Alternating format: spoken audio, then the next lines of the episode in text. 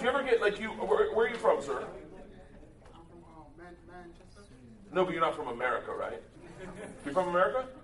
Are you really? Oh, that's not rude. That, why- that's not rude. I, what if I did that to a white person? You wouldn't say anything. If I went, you look German. Yeah, no, no, no. If I said you look German to a white person, you'd be like, oh, maybe he's from Germany. No, I'm, I'm asking. I'm just asking. It's a. I know. You want to call me out? I asked if he's from fucking Africa. he's got that look that he like. You know, like he's just a. Want to be here? Then no, like I don't know. Why can't I just ask a question? Can we not even talk to black people anymore? I'm treating them the same way I treat a white person. Is that racist? Like you look like you would be European, like you. Is that was that racist? I already got in trouble for talking to you. You're not getting in trouble. I was asking him where he's from. He said Manchester, and I went, "Oh, you're not from America." That's what I heard. But I didn't know that. Manchester, Connecticut. Is that where you're from, sir? Born and raised? How old are you? You're 20? Oh, 28. 20?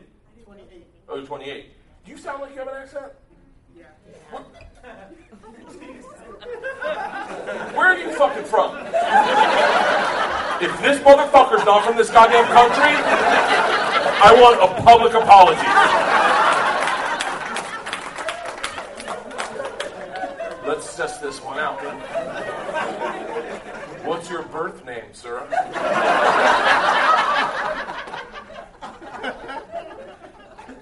name is Richmond. Your name's Richmond?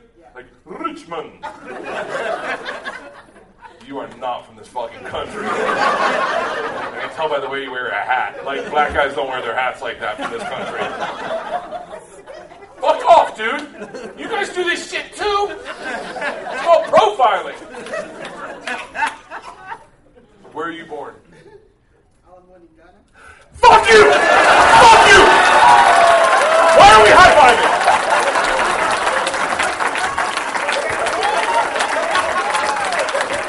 High five every white person. The black chick loves me. Fuck yeah! I was I being racist at first? No, I looked at a black guy and go, you don't look like one of ours. Like.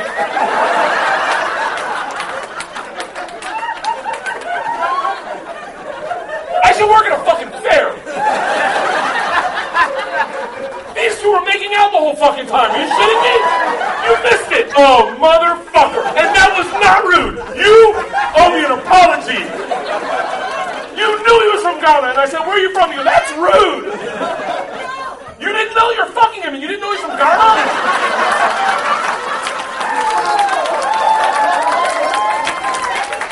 You're, it's your second date? Well, you should get to know the motherfucker. I've been, I've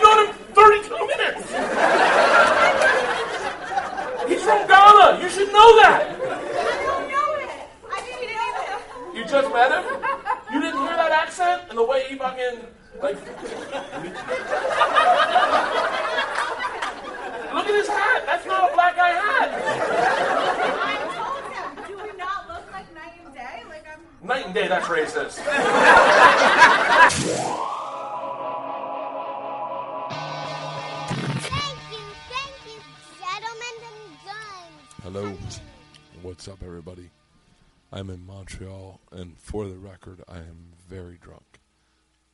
I uh, was partying with Big Jay and Ari and Renazizi, and oh, such a beautiful night. Oh, these comedy festivals are like if you're a comedy fan, ah, you got to come to a comedy festival. Uh, today's podcast, what I just played for you was an excerpt out of this weekend's show in Hartford. I'm going to try to do more of that, maybe. Hold on one second.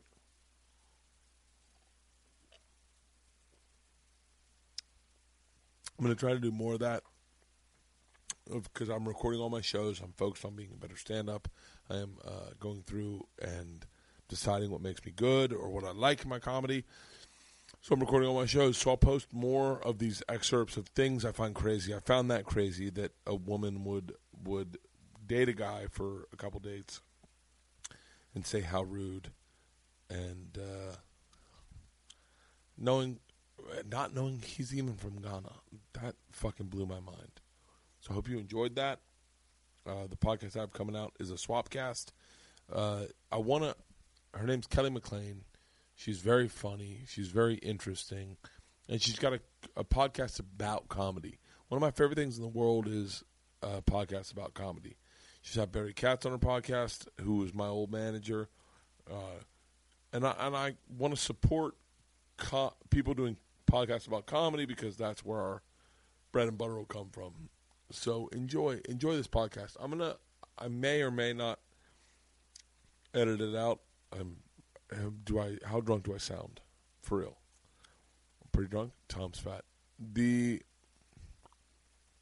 I have not listened to him. I, apparently, someone told me today at the festival that Tom has released a, an album track regarding my my weight. For those of you who don't know, I I performed last night on the goddamn comedy jam with Justice Sock my cock. So that's out there. So I can't deny anything. That's how bad I am.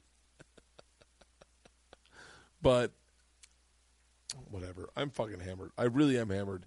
And I don't mean this in like a light hearted like I just whatever. I'm fucking hammered. Let's just release this podcast. So today's podcast is with Kel- Kelly MacLean.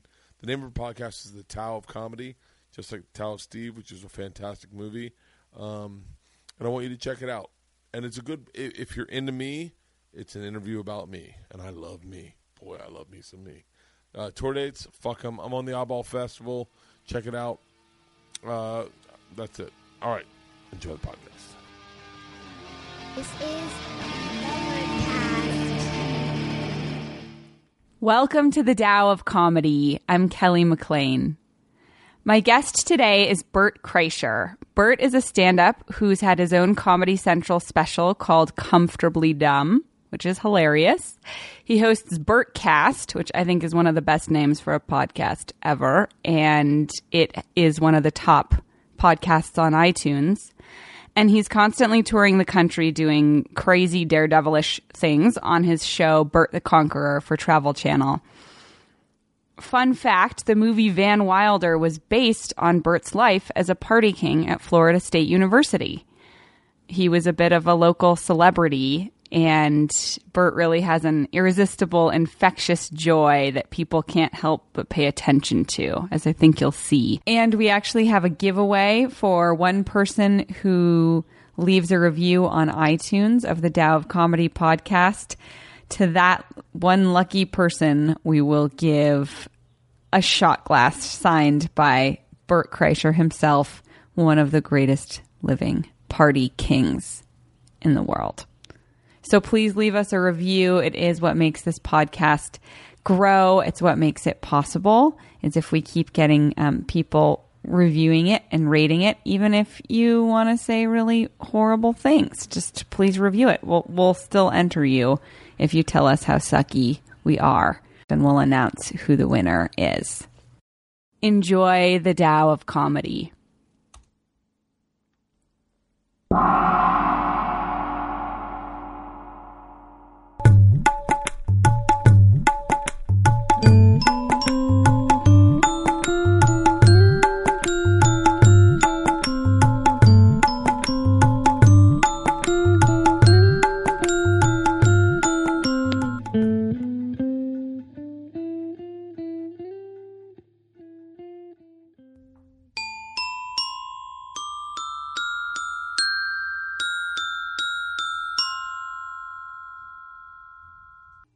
Think when you talk about Bert Kreischer, you have to tell this story.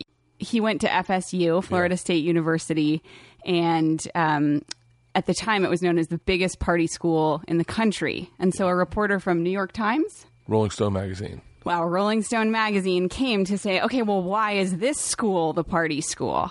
And they asked a bunch of people, they interviewed everyone, and everybody said the name Bert Kreischer. Everyone's like, party with Bert." it, this is synonymous. If you want to know anything about partying at FSU, you got to know Bert. And so um, this reporter came to you and started watching you, interviewing you. Erik Hedegaard. He stayed with me for like five days. Whoa. And uh, in November, like late November, In your frat house. in my house. My house. I lived in Indian Village, mm. and he stayed in my house. My like, I, when if I spent the night at my girlfriend's house, he spent the night at my girlfriend's house. Wow. Like, he was he was with me twenty four hours a day for like five days. And so the article revolved. The guy said, "You know what? Fuck this article. This guy is a lot more interesting." it was it changed my life gl- like globally like i like I- I mean i can't even tell you where i'd be had that article not come out what would happen in my life and i look back at like i was obsessed with the movie uh butterfly effect Oh yeah. It just it freaked me out. Like I got, and I know that's such a dumb movie to be obsessed with, but like I saw that movie and it really freaked me out. The whole concept of sliding doors and like the f- one thing happens and you do it, One tiny thing affecting your whole life later on. and it's like just one set of decisions and i think it all all my decisions go back to signing up for a russian class and going to, and taking russian because if i hadn't Amazing. if i hadn't taken russian my girlfriend would have never cheated on me with my i wouldn't have gone to russia my girlfriend wouldn't have never cheated on me with my best friend Wow. i would have never robbed the train i would have We're gonna get to that. I would have never backpacked through Europe. I would have never met the State, the comedy group, the State, David Yeah. Wain and Joe Lo Truglio. I would have never met them in Greece, and I would have never made the decision that night to be a comedian. And so then when I got, by the time all this crescendoed into the place where Rolling Stone magazine came with me, I was an open fucking book. I was a walking Stern interview. Like I would tell you anything. Like you, you wanted to know anything, I would tell you so much more than you needed to know. Are you and your girlfriend having sex? Yes, and we don't wear condoms. She wanted me to, but I said there's no way I'm getting AIDS. Like th- uh-huh. that's the way I was. I was interacting with people at the time. And literally going out naked in public too. I- so I you're had- like had- just raw and naked on all fronts. I- and and literally sometimes like I Yeah. literally would go out like I had no problem getting naked. I'm one of those guys. There was I heard Breuer and Rogan talk about one time like they don't get guys that don't mind getting naked. Me and Stanhope are the guys that get naked. Like those are the we're that kind of person. You're either that kind of person or you're not. I am that kind of person. Not anymore so much. But like, I mean, I did something on Comedy Central one time for the show Reality Bites Back, and it's so my personality. But then I, it was the first time I really regretted it. I got naked in front of Michael Ian Black and on TV and dry humped his face. Oh my god. And I remember Can you even show that on Comedy I Central? have it. You, I show I can show it to you on my. It's I have it on my YouTube, but they won't let me play it. But I can I can watch it. So Yeah. I watch it for myself sometimes. Oh my god. But yeah, so and that article came out, changed my life. It came out um, like Oprah wanted me to be on her show. Wow. Uh, I did a bunch of interviews with a bunch of different people. I did radio for every morning, and in that article, I said I wanted to be, be a comedian. Something that I had decided in Greece while I was backpacking through Europe, and I decided I want to be a comedian. I said it out loud, and someone put on a comedy show, and and we did a comedy show at Potbelly's, and then at Potbelly's. Uh, I did my first stand up. I got off my, my own morning show in Tallahassee. Wow. Oliver Stone and Option the Rights to My Life. I decided to move to New York. And then, still based off that article, I met, I, I, I started working at the Boston Comedy Club, which was Barry Katz's club. Right. And I realized cosmically that that was a place that I belonged. The people that were there are all on that, you can see it on, that was Barry's club. D- Dave Chappelle, Jeff Ross, Dane Cook, Jay Mohr. Amazing. Talent, Sue Costello, Maceo, Jordan Rubin, me, Jim Norton, Reggie McFadden, and DC Benny and Louis Schaefer. And that was like Bobby Kelly, Pete, uh, Pete uh, Correale, um, Jim Breuer. Those guys were like my sense of humor, and I go, "This is where I belong." I'd done the alternative scene, and I just didn't, no one ever was nice to me. right, and those guys are nice. Like most of those Who guys. the are guys like- on this Yeah. thing? Yeah. Oh, yeah. Every well, not really. I think you, you could probably any one of us could argue that we weren't, but but uh, I mean, Jeff Ross is famous for being a dick, but Jeff Ross actually is probably. Still really I'm not even sweet. joking. Jeff Ross is probably the nicest out of everyone's names I just named. Jeff Ross has Really always been a sweetheart to me. Um, but uh, but yeah, and so I think you know, I that article changed my life because Barry. I, someone wrote an article about me in Time Out New York that Barry saw. Barry showed it to Dave, uh, David Tochterman. David Tochterman was running Will Smith's company at the time. They went and saw me do stand up, and like, I mean, within doing stand up in six months, I had a, del- a television deal. Same time, That's incredible. Same time, Frank Caliendo had a deal. I mean, it was really, it really is. I look, but I, all, I look back to that like one silly decision to take Russian, thinking it was a but you didn't even make the decision to take Russian. you didn't. thought it was Spanish. I thought it was How's Spanish. this possible, by the way? So when I went to college, this is so fucking long ago. You got to remember the internet was around, but no one was using it. So classes were you you picked your classes based on a like a like a thin fo- phone book Right. that had all the class numbers, and they were it was like I a remember page. those. So it'd be It's like, like your- dizzying. yeah, and it would be um, RUS 101, and all the way across would be the numbers you had to dial in. Yeah. So Russian and Spanish were right next to each other. The And you're dyslexic, so Yes. And so the last Spanish class, I go and I'm like, oh, there's an afternoon Spanish class. This would be great. Went all the way over, hit it, and it said dot dot dot. Gave out the number. You typed in the whole number, like an eight number, seven nine eight seven seven seven three seven nine eight zero. Add seven nine eight seven seven three has been, and you'd wait for it. Added to your schedule. You were so excited that you heard added, you didn't pay attention to what you were added. yeah. And so when I showed up to the class, I was like, I literally, I remember the, f- I mean, I say it on stage that it like took three classes to realize it wasn't Spanish. it literally did take two classes before I realized. 'cause, like the first one, you just everyone's getting books and syllabuses, and we're gonna start hot and fresh the next class. And the next class, I've gone to two. Now I'm now I'm also out of the running to get back into Spanish classes because no one's dropping them now. I've already been into two classes. right. So yeah, so and then I took Russian. And then you're like, wow, Spanish is a lot harder than I remember it. when what I remember saying to someone, when did Spanish get a new alphabet? oh my god. I was like, what kind of Spanish? Is this like Castilian Spanish? And they're like, this is Russian, dude. And I was like, uh, hasta luego. And so I got up to leave, and the teacher, by the way, and this isn't, this sounds crazy now. It probably sounds crazy to someone that's 18, but like, this was not, this is par for the course at Florida State. A teacher just said to me, the teacher said, "Listen, I need 14 kids to teach this class. You're the 14th.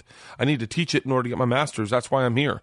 I, I, and if you leave, the class dissolves, and I don't teach it, and I got to wait one more semester. So sit back down. You don't have to do anything all semester, and I'll just give you a C. That was not the first class that had happened to me too. like I was in a theater class where the key teacher called up. I swear to you, on my children. My buddy Blair and I were in the same class, and it was great because we Blair and I lived together. He was one of the guys that was with me during the Rolling Stone, and we would drive to class together. And the teacher called me and said, "Listen, I uh, I think you are." He first thing he said was uh, he called my class house. Blair's like, "Our teacher's calling you," and I was like, "Oh my god!" I was like, "Hello." He's like, Miss Kreischer. I said, yeah. He said, uh, you are in my class. Your grades are a little low. Um, are you aware what you'd have to get on the next three tests in order to pass my class? And I was like, oh no. I mean, uh, like probably like A's. He's like, no, you'd have to get like 140, 160, and another 140. I was like, I go, are you offering extra credit? And he was like, no, you cannot. What I'm saying is you cannot pass my class. And he's like, what I'd like to offer you, he goes, you are genuinely extremely entertaining. And I, I enjoy having you in the class. However, it is so disruptive that I can't teach the class. And he said, So I will give you the 140, the 160, and the 140, and I will pass you in my class. However, I need you not to come again. Just don't show up. What? And I was like, That's like a dream. I was like, deal. And he's like, I don't know what you'll do in this business or in this world, but uh, I will say you're one of the more entertaining students I've ever had. I was like, and uh, by the way, I was legit funny in that class. Like, and, and I was getting the teacher to laugh so hard that they, the teacher couldn't, the guy that called, he couldn't keep his composure. so you, it was actually a compliment. It was a com- oh. It might have like been heartbreaking for some other student to be like, "You, I can't teach with you in my class," but he was actually saying that you were so amazing and hilarious. he thought I was really funny, and that he, I would distract him, and I would make the whole class laugh. And I, and I, I do have an ability. I, I mean, I think now I can say this as a professional stand-up comedian, but like whenever I've done things like I don't, I haven't done like at midnight or anything like that. But like whenever I do live game shows, I'm, I do have an ability to be very funny in the moment. Like Marc Maron used to have a game show called Never Mind the Buzzcocks. This is a long time ago. Oh. And one of the games that you play is they'd bring out four people. And they'd say one of these four people is Mike Williams, the lead singer of Loverboy. Can you guess which one is Mike Williams? And you could ask them questions. You can get them to do things. But you had to guess. It was supposed to be entertaining. So I did it. It was with Molly Culver, I think, and Tiffany. And the three of us. And Maron's the host. And he's like, Bert, can you guess which one's Mike Williams? I think that's the guy's name, the lead singer of Loverboy. So they're all just kind of staring off away from us. And if you talk to one, they'd turn and they'd answer a question. I go, very simply, Marc. And I go, Mike. And one guy turned his head. and, and Maron fucking doubled over. it was it. so good. And I and but like in those moments, I'm really I, I I'm pretty quick. Yeah. And I can say that now as a professional comedian, I am pretty quick on my Yeah. feet. So I was I was killing it in this class, and the teacher was like, I you know, it was a very it was a compliment, and I was like, I remember saying like, I think I kind of fucked myself over because I am interested in film, and now I don't get to go to the class, but I am passing. But like, shit, what does this mean for like a career in film? Because I was now I was interested, but Yeah. whatever. I guess we know what it means now. Yeah, I guess. But I've never heard of this happening to anyone. It, it happened to you twice. It's It happened to me three times. It's Three happened, times. To me, it happened to me a number of times. Like, yeah, Amazing. You just go to a class and they'd be like, "Listen, you're, I love you. I think you're hilarious. You're not passing my class, but I'll just pass you. Just stop showing up." Oh my god. that happened. I, I mean, it happened in Russian. It happened to every Russian class. I, if I just showed up, I got a C. So I took four. I, took, I mean, I think if I'm not mistaken, I'm a minor in Russian. Amazing. And then they had you. Do you speak much Russian? None. None. None. I took four semesters. Never learned the fucking language. only vodka. I went to Russia. All our classes were taught in Russian. All of our classes are taught Russian. They pulled me aside. The, my teacher at the time was my teacher, my language teacher the entire time. Mind you, I was also taking Russian literature classes. Oh so like, she sat. She pulled me up to the uh, to the uh, romantic the romantic languages office Yeah. in the Williams building. So on like the fourth, like fifth floor. It's in the attic. It was really cool. They smoked cigarettes up there. It was badass. It was really cool she takes me up there and she's like, I'm going to introduce you to the head of the Russian department at the time. She said he just wants to talk to you about going on this trip. And so he like sits down. He smoked Marlboro Reds. He was a stud. He was a stud. He sits down, has a cigarette, pulling up a cigarette and he looks at me and goes, uh, or some shit. And I went, I, I don't know what you're saying. And he looks at her and he goes, You aren't lying. She, he doesn't speak a lick of the language. she goes, I told you. And he goes, Listen, here's the deal, man. He goes, uh, I'll let you go on this trip. I understand the situation we're in. I'll let you go on this trip. Uh, I'll let you take the classes. I'm going to give you the credit. You're going to have a minor in Russian. You got to promise me you will never take another Russian class. And I was like, dude, I don't want to take the ones I'm in. And he was like, because you are really close to getting like a, a legit degree in a Russian in Russian, and I can't give you." I, can't, I just can't. I can't do this. You don't speak any of the language. And I was like, man, I just want to go on the trip. I just want to have a good time. He's like, all right. And all the classes we took were taught in Russian. They were by Russian teachers who did not speak English. and th- and they all knew that you didn't speak. Everyone knew. So, but that's I like just sat in the illegal, isn't it? But technically, I, mean- just sat in those classes. Our classes were in uh, were in uh, like old dance studios, like ballerina studios. So they were like just tables. Uh-huh. so weird in Russian. just folding tables with mirrors everywhere and my hair was purple at the time Oh because it was blonde like i dyed it blonde i was going through a phase where i was dyeing my hair like white and the, they told me they pulled me aside and they're like listen you need to dye your hair black because in russia they're not very fond of homosexuals i was like i'm not i'm not gay and they're like they would not know that if they saw you with white hair so Ah. just to keep you safe, just dye it black. So I dyed it black, but there were hints of purple in it. So as I started washing my hair, the black started coming out, and you just I remember looking thinking, I definitely have purple hair. Like I have black hair with purple highlights, and I look pinky more purple. gay than with that. I bet it was beautiful. I loved it. I wish I could go back to having that much hair. I, oh, I loved my hair back then. Are you balding now? Yeah, thing. Mean, not Oh, not bad. like, No, just like it's a little re- it's like just recession. thinning. Minor recession. Yeah, what- I'm 43. and I should be bald by now. So the fact that I have any hair, I'm like kind of No, shocked. it's a win. Yeah. Totally. I didn't think you were even 43. Yeah, I'm 43. Not to Everyone always thinks I'm younger. I actually f- have always felt younger. That's yeah, well, crazy. you have this like big baby quality have too, a very right? big Like you're baby gonna always like you, got, you look like a giant bearded baby. I do. yeah, I do. So since you got halfway through one of the greatest stories that have ever been told, will, will you do us the honor of finishing it? Of course. So, So- you fast forward, you go to Russia. We go to Russia in 1995, and that is, for those of you who don't know, no. So that's when the Russian mob ran everything. And they told us that our very first night. They sat the whole class down. They're like, listen, we have paid off the mafia to keep you safe. In exchange for our money, they give us two young gangsters. These guys are going to walk you to class. They're going to live with you. They're going to take you on field trips. They're going to do everything with you. Don't talk to them. They're in the mafia. Don't look at them in the mafia. Don't interact with them. I was like, I want to be their best fucking friend. I mean, this trip just got badass. They've got gangsters with us. So I literally, first night, grabbed a bottle of vodka and a six pack of Baltika, which is their local beer.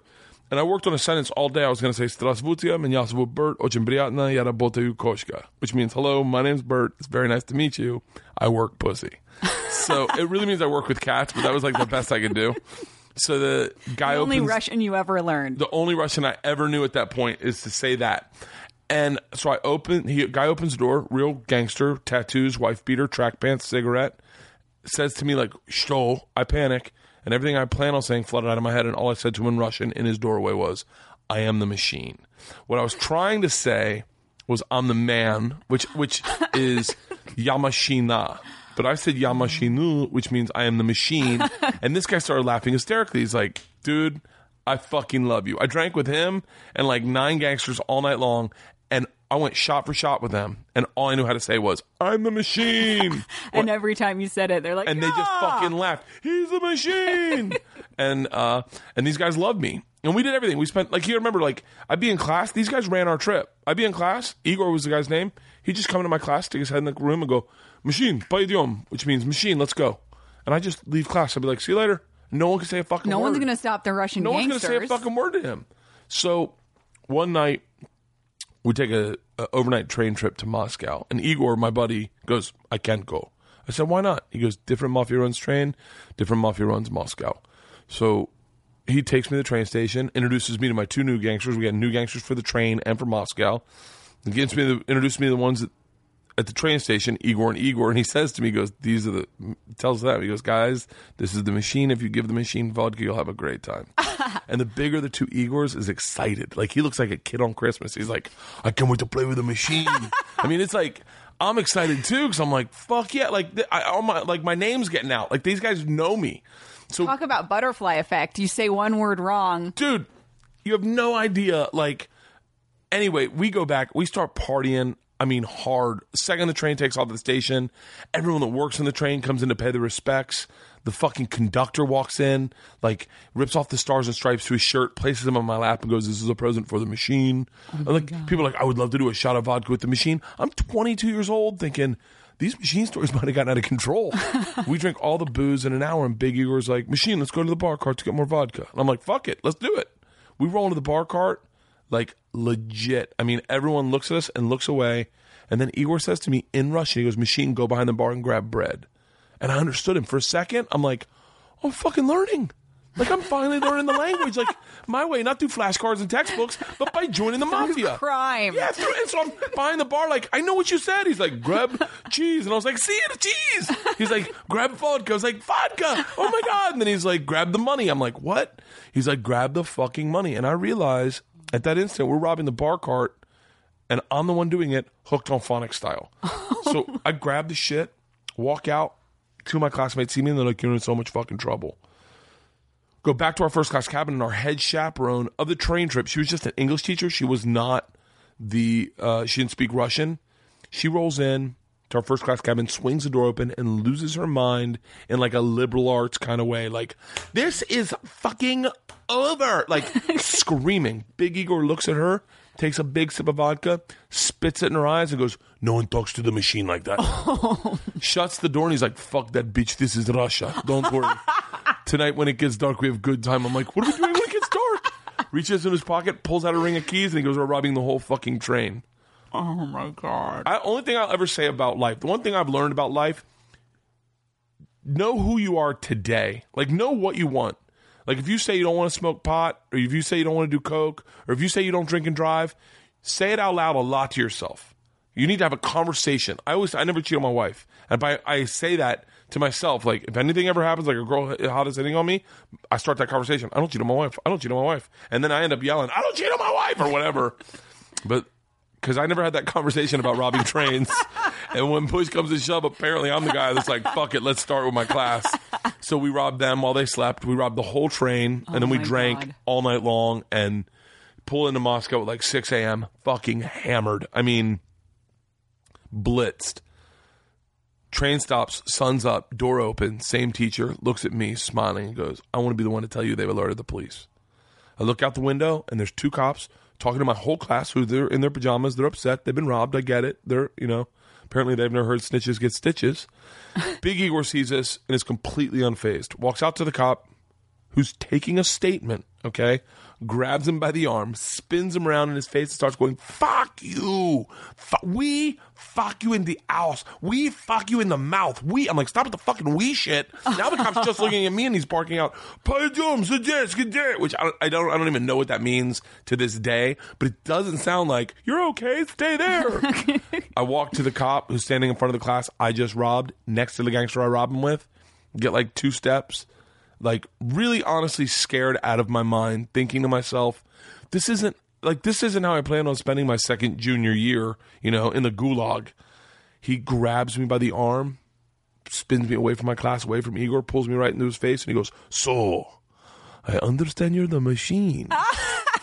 Tonight you party with us. And I was like, oh, I remember looking at him and I go, my, by, mind you, my whole class is right behind him. They're staring at him, wondering what's about to happen to me. I realize I just got off.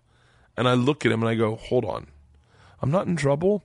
And he gets so close to me, I can smell his morning cigarette. And he goes, no, fuck that bitch. This is Russia. Fucking, it's the best story that ever happened to me. It's the best story the I've best ever story. heard. It's the best story that ever happened to me. Um, and you probably learned more about Russian culture than all of those people put together. I did things with these guys that you couldn't you couldn't pay you couldn't pay to do. Like they took me into the woods one night out in some forest, uh, and we built a fire and we drank. And then the whole goal, I think, is like a, I don't know. Look, I don't even know, but I think it's like a test of a thing you do with young boys in Russia. But you build the big fire, and then you have to drink until you can piss it out. So then we just drank all night long, and every time you pissed, you'd piss on the fire, and you're trying to put it out. That was the goal. Oh my god! It was like did we did some- put it out. I don't, I don't know. Remember, I have no memory of it.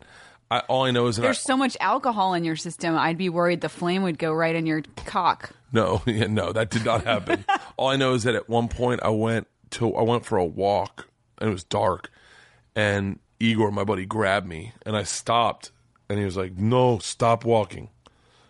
I was like, I'm just going for a walk. And he's like, no, very dangerous. And I look and I'm like, I am 10 feet from a straight cliff into the, into like a lake or whatever. Oh my! And I Igor like, saved your life. Probably. I mean, I, I look at that. I look at, I always think, I believe in time travel. I'm, I'm not, I'm okay, a weird we're going person. into that. I believe in, I, I believe that there are, I, I just think there's probably a bunch of, bunch of scenarios where I've died. Because I, I, I believe that, like, I look back and I can't believe I'm still alive today. It's pretty amazing. There's there's no scenario where you've died. Yeah, I know. Just knowing very little about you, Oh. watching your show, and hearing some of your stories, pretty amazing. I've done so much crazy shit. Like just so many times I should have I should have died. Like so many times. Like not like a couple, like so many fucking times I should be dead. You know, running buffalo across Texas, you know, on horseback.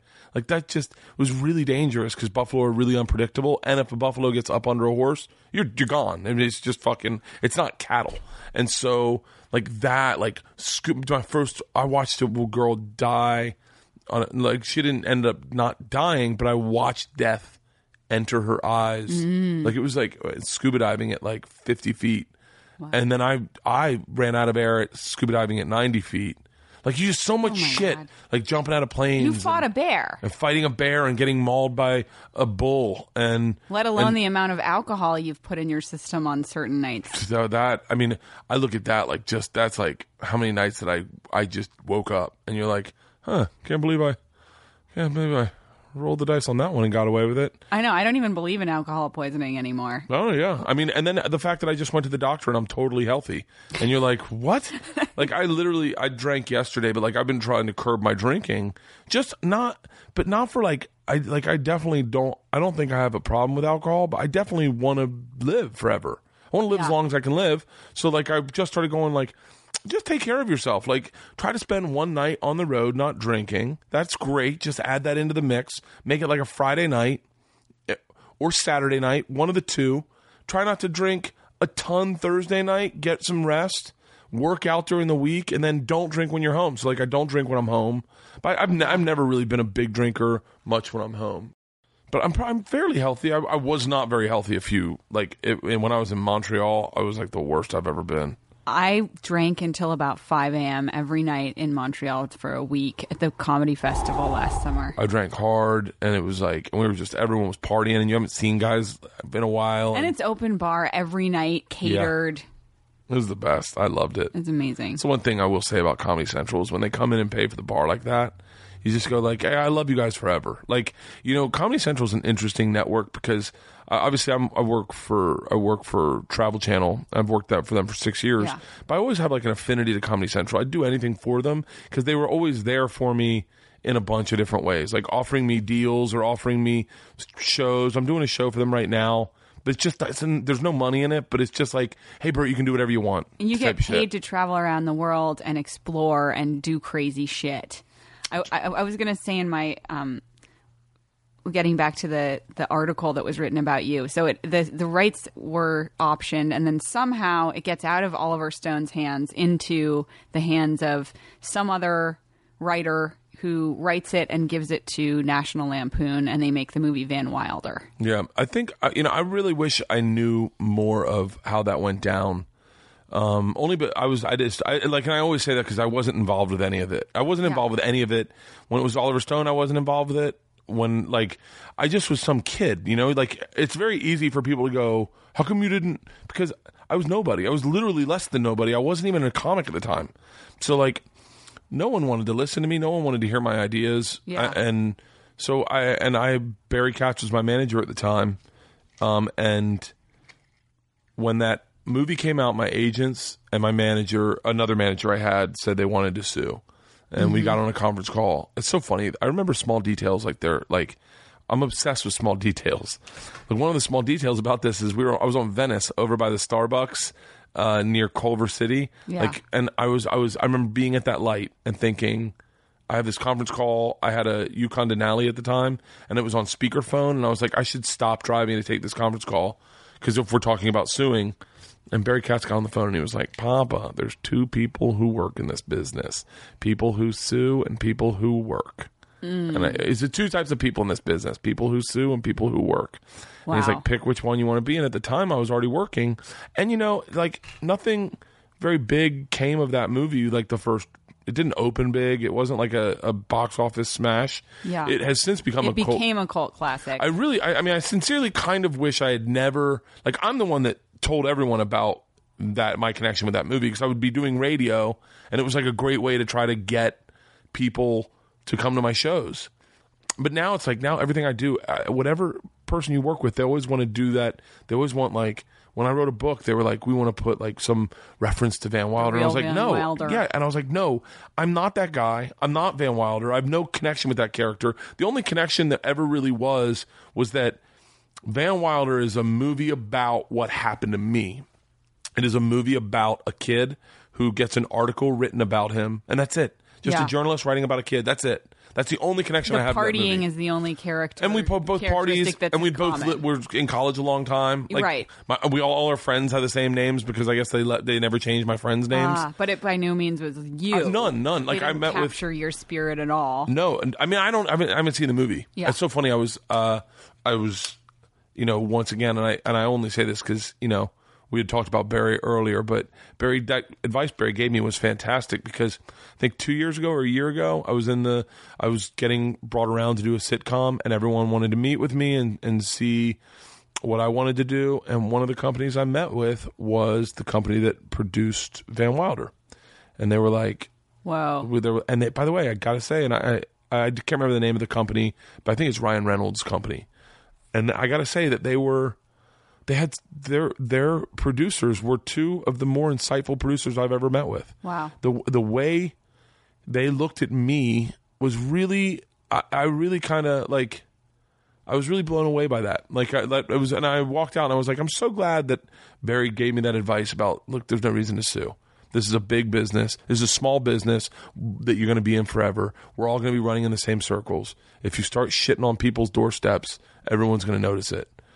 And it was really cool. I met with them, and now I, we didn't. We ended up not doing a project, but now I know that there's two people, three people, if you include Ryan Reynolds in that, who are fans of mine, who want me to do well, that are very powerful. Yeah, totally worth more than whatever money you would have gotten out of it. Yeah.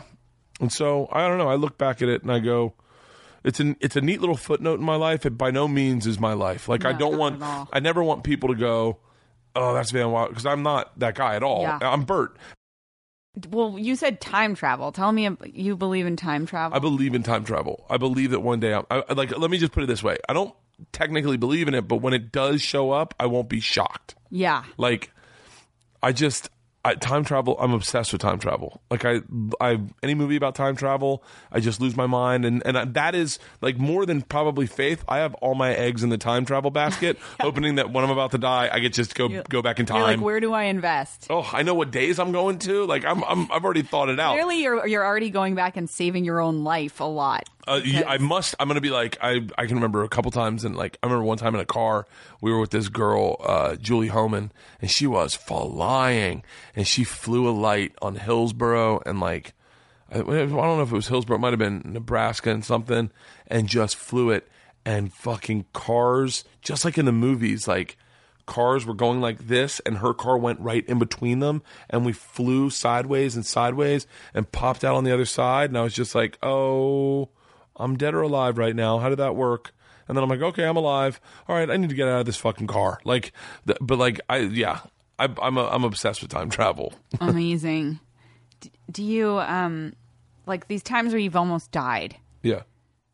What when did you get closest and have you had the near death experience to the point of like your life flashing before your eyes or like what has happened in the moment that you got closest to death? Well, like I, you know, I, I'm, I say that like I, oh, I want want to make sure that I qualify to everyone listening that I am well aware that I am not like a Navy SEAL and I'm not stuck in Fallujah and like I've had real near death experiences like like like real men. I am simply a TV host that's just done a lot of dangerous shit and I've like like getting mauled by the bull was the first time I realized oh like it's it's amazing when you have moments where uh, where instant tragedy happens, there's an there's a weird feeling that goes over your head, over your mind, and it's like, uh, do you ever you ever cut your finger like cutting onions? Yeah. And the second you cut your finger, you you stop and you have this amazing sense of like, God damn it, I just want to. I wish I just didn't do that. Like I want to go back two seconds and not cut that onion. Yeah. And like you're like it's like amazing, not remorse, but you're like, oh stupid. Oh this was stupid. Yeah, like, even before you feel the pain, there's you're like, moment. oh damn it, this is going to be really complicated now, and Yeah. it didn't need to be complicated, and I made it complicated. And like when I got hit by the bull, I went, I, I, I my bro, ribs broke, and he broke my leg, and I went, and I just went, oh no, this is not what I wanted to happen, have happen, because now I'm still in the ring, and I need to get out of here, and I can't get my leg to work, and I can't breathe. I, like I have no, br- and I was, it's like amazing it's an amazing i know that that's what death's going to feel like. I know that death is going to feel like if, if i have it an accident Yeah. that death's going to go no! Damn it! Why did i Yeah, yeah. I, I could have totally not done any of these things. And and not oh why was i so stupid? Like i fell off a waterfall and uh in in north carolina and landed on my back and i th- and i thought i broke my back. But the second i landed i went you're so stupid! Why did you do that like that, it's like I don't, I, I can't. It's like instant remorse, not remorse, regret. Like Yeah. instant, overwhelming regret of going. Like I just want to go back three seconds ago. Three seconds ago, I wasn't hurt. yeah. I want to go back one minute ago and go. I don't want to do this. This is a bad idea. And and I was stuck at the bottom of this waterfall, 210 feet, and immobile. I couldn't get my legs to work. Um, like I could get them to work. Do you relate to the guy from The Revenant? Like you're like the closest I've gotten to this guy. Let me tell you, I I related to that guy so much when I watched that movie because when he dug himself out of the grave and he and he made the decision to live, Yeah. I'm I'm I know that feeling. I know that feeling so inten- intensely because when I fell off that waterfall, I got down. Adrenaline gets gets you from point A to point B, and and so I got out of the water. I got over off the water, but I was like, I'm can't. My legs, as you're moving, your legs stop working because your adrenaline starts to dissipate, and then as I like, I couldn't. It hurt to breathe, and like as I got straighter, my back would just start hurting, and as, as I went to stand up, I just couldn't. I didn't have. I couldn't. My back muscles were all shredded, and that's what had happened. Is I oh contused God. all my back muscles on the right side of my body. I was very lucky I didn't land on my back and break my back, but I thought I had ruptured a kidney, and I thought I broke my back because I couldn't get my legs to like go up. Like I could get my legs to shuffle. I could shuffle my feet if I stood. I could not move much and shuffle my feet, or I could get on my hands and knees and I could crawl. But I couldn't. Um, I couldn't get. I couldn't get my legs to move, and it was inter- it was what was interesting is that just how and I, I say this if to anyone listening, my crew that was with me, my TV crew are my best friends in the world, and I love them to death. And th- no one was at fault, but we no one had expected anyone to fall on this off of this waterfall. Yeah. And so it was amazing how just ill prepared we were for this moment because we were like, what do we do? Like, what do we, like, none of us, I'm an executive producer on the show and I'm going, yeah, what, what do we do now? And I literally said to myself, I was like, I need to get out of here. I need to get out of here and I need to get to a hospital because if I have internal bleeding, I will be dying soon and I need to get out of here. And I literally, it's an amazing moment. But I, I rem- when I saw Leonardo DiCaprio pull himself out of that grave, I go, I've been there. Where you're like, it's so scary because you go, this is going to take a while. This is going to take a really long time. This may be the hardest thing I've ever done in my life. Because by the way, this is a canyon. This isn't. Uh, this isn't like a hiking in and out. It was like rappelling down areas, climbing up rocks, climbing up tree. Like it was, imp- like legit horrifying thought in my head of like, how am I doing this? And so I just literally said to my crew, you know, wrap up what you're doing here. I'm going to start moving and I'll bring one kid with me. And the I mean, the kid, there's nothing the kid could do because I, I just had to do it. I had to do it all. But I was like, I was crawling. I get up to the top of the trailhead and, uh, and I was like, that was the first time I felt safe. When I got to the top of the trailhead, I was like, okay. And then, and then they had to put me on a backboard on a on a on like a ATV, and it was like in a hammock, so it would swing. Oh, it was so insanely painful. The, I mean, I, I I look back at that moment, and I go, this is the most pain I've ever had because the pain's shooting up your neck, down your arm, down your leg, like it, and and it was just overwhelming. It was like piercing. It would knock the wind out of you. And then I got to the ho- finally got to the hospital. I refused uh, like uh, morphine in the ambulance because I said I just thought if I'm eh, because no one knew what was wrong with me yet. Yeah. And I was like, if I'm dying right now, I want to be lucid. I want to call my family. Wow. Like it's cra- it's crazy to think You that, but like I thought I. I thought I was like I ruptured my kidney.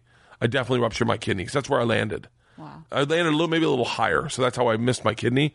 But then when I got to the hospital, and then I, oh, your blood pressure's fine. Oh, that was my blood pressure was high. They're like, your blood pressure's down. You're you're you're gonna do. You're gonna be okay. I think we'd know if there was any internal bleeding by now.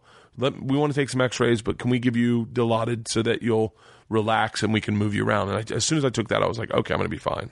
But man, that was like best. it was crazy. Getting mauled by the bull was the same way. Where you're like, I need to go to a hospital. I I could have.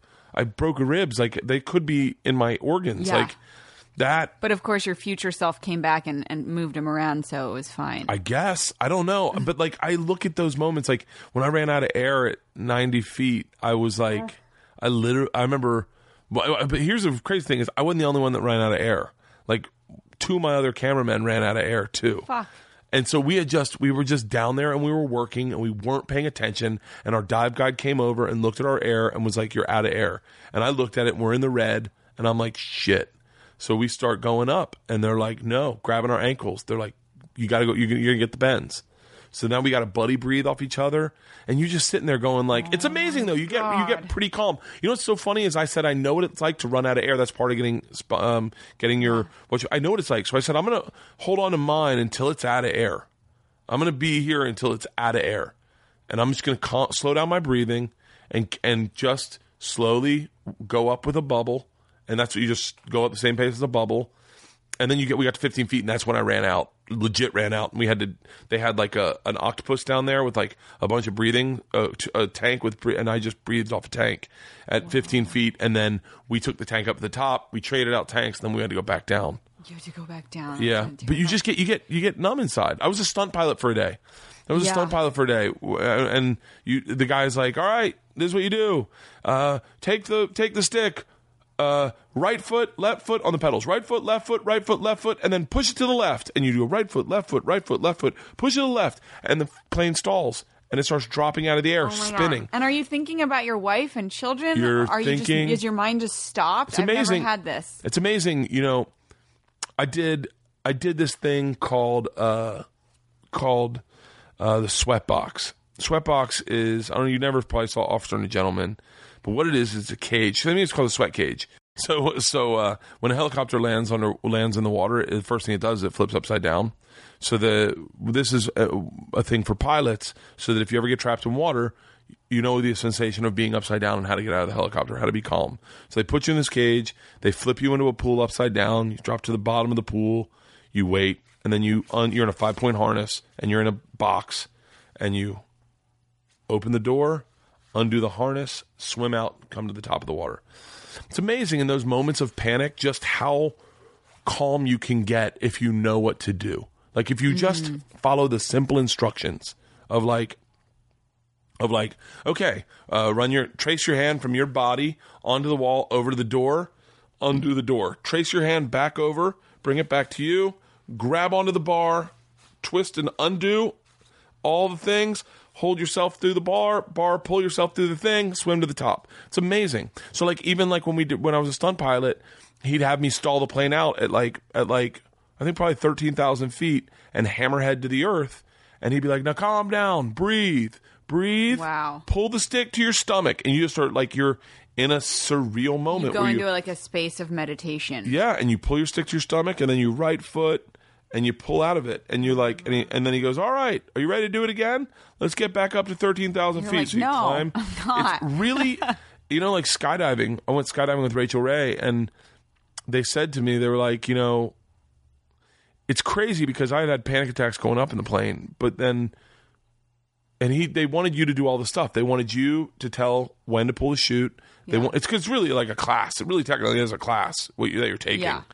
Um, and then they wanted you to pull the chute. I think you pulled the chute at six thousand feet. I'm guessing. Um, I I'm almost certain.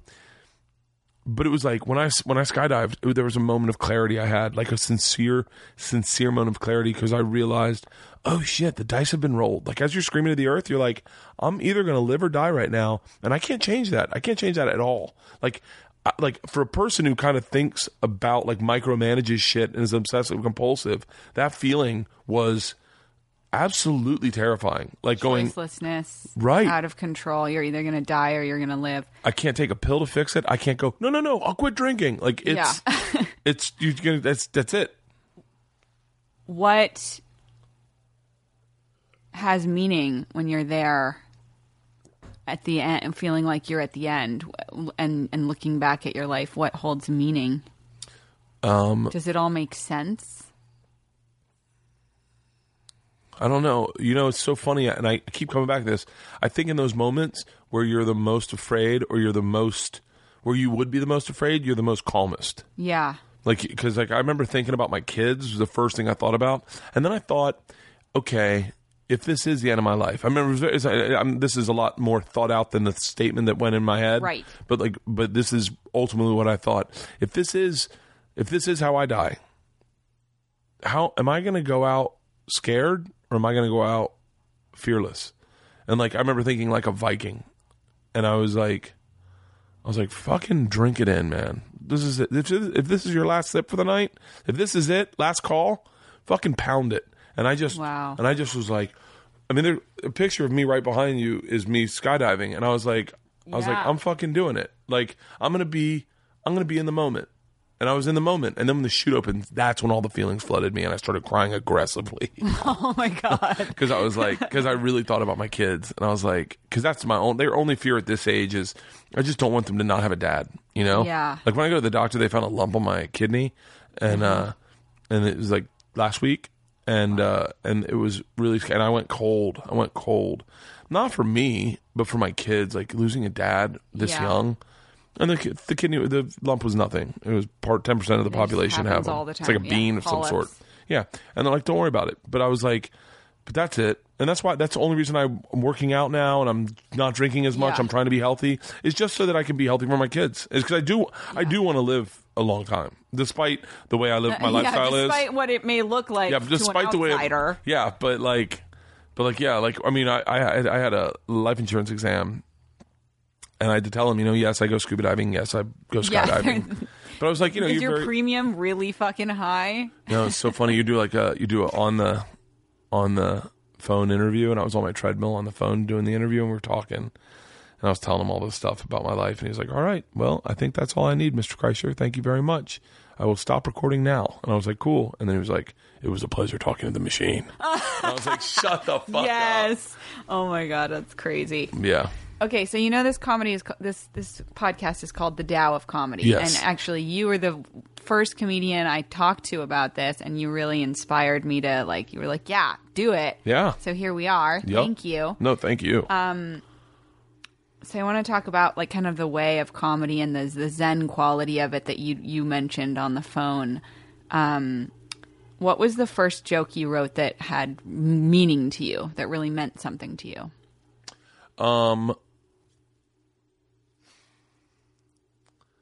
Probably, I told a story about taking acid and going to Disneyland with my buddy Hutch and my buddy Harper, and that was probably the first joke I had where I went, "Oh, this is how I should be doing it." And there's and no one. No, I mean, I'm not saying no one was doing it that way at the time, but like, I was in New York and there was a lot of straight up joke writers. But I was like, this is my voice. Is just good, fun stories about getting weird with real people and. And I think that, and it's so funny is is uh, the approach I had to writing that joke is the same approach I take to writing jokes now, which is I never wrote it down. I just told it.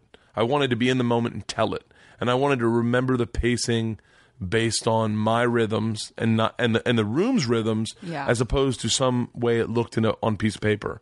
And so I told it the first time and it murdered. And I told it the second time and it was like okay. Third time, not so good. Fourth time, bombed. Fifth time, it was it was all right again. I, I figured out the things I left out. Sixth time, seventh time, tenth time, great. Then from that moment, from the tenth time on, it's only gotten better. So like that's and that's the way I kind of look at comedy. Like right now, I'm telling this story about flying dildos. It's like an experience I had in in uh, in Amsterdam when I was a kid, and I and I the joke and I and it, it's something I told. such an amazing way to introduce a story. Yeah. Flying dildos as an experience I had in Amsterdam as a kid. It's it's a really it's a story I told on Rogan. Like I'd never really thought of it. My buddy reminded me of it, and I was like, oh shit! And I kind of told it to Rogan, and we laughed. And then, like I didn't have to tell the story. I just told him like the beats of the story, and we all just kind of giggled.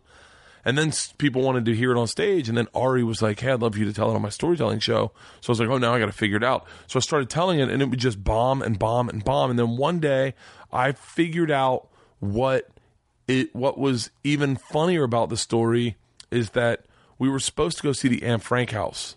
Uh huh. And I have always gotten Anne Frank and Helen Keller mixed up. Oh so, so, so that day I was under the impression that we were going to go see the Helen Keller. Like I was, I, I got them mixed up. So like, and I didn't even know who Anne Frank was. I was like 22. I didn't know who Anne Frank was. And as I'm, as we're walking to the Anne Frank house, we get weed, we get high, and we're walking, and they're, they're thinking like, why would you want to get high? To go to the Anne Frank house. And I was like, You saw the movie. That girl was fucking wild. Just, and they're like, No. They're like, We're going to go to her closet. And I go, They kept her in a closet? Like, and I start, I literally was laughing hysterically, try, like, the whole time going, This story's getting better. The Nazis couldn't find Anne Frank, thinking it's Helen Keller.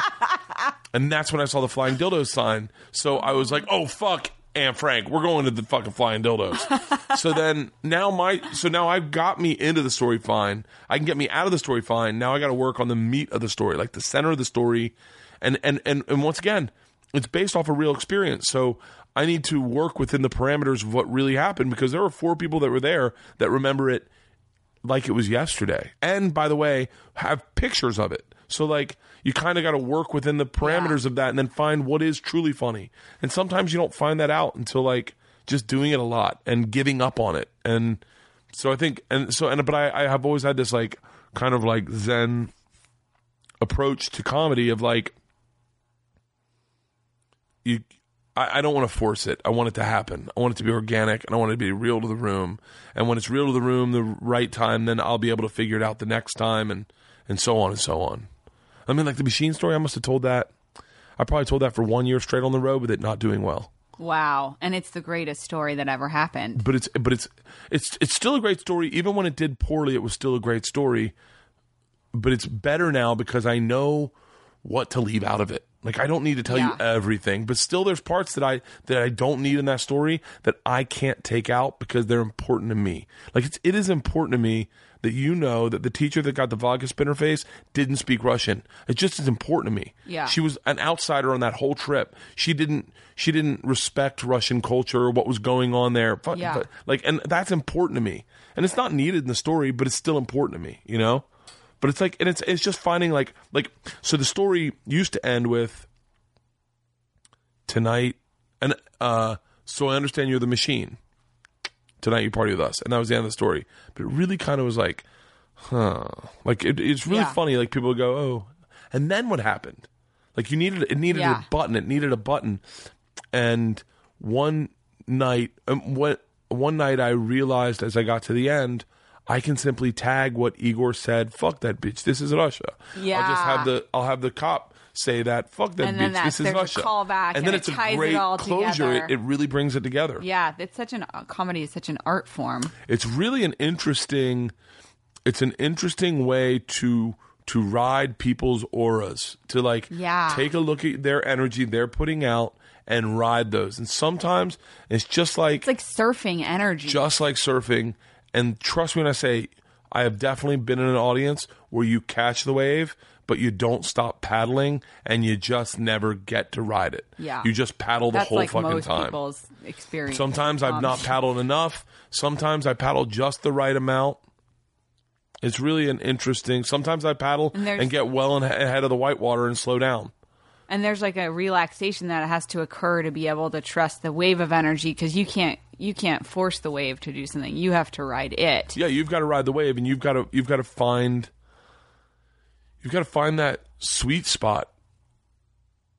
And it's hard because sometimes they get laughing, and you want to keep it going, so you kind of cut off their laugh, and and they're like, "Huh? What? Uh, what?" Like it's, and then sometimes you milk it too much, and you know you're like, and I don't know. It's really an interesting rhythm, and then sometimes you can overthink it. Like lately, I've been thinking on stage, like sometimes I'll get in the middle of a joke, I go, how how am I doing this? Like how do I how am I getting them to laugh? Like it's so weird. Yeah. Like sometimes I'll say something that isn't technically funny, but it'll get Or a even big that laugh. you're not trying to be funny and it just gets a laugh. yeah, like like like like I remember when I did my when I did Premium Blend. Premium Blend was like back in the day. What it was your first co- Comedy Central set you'd ever do? It was like eight minutes.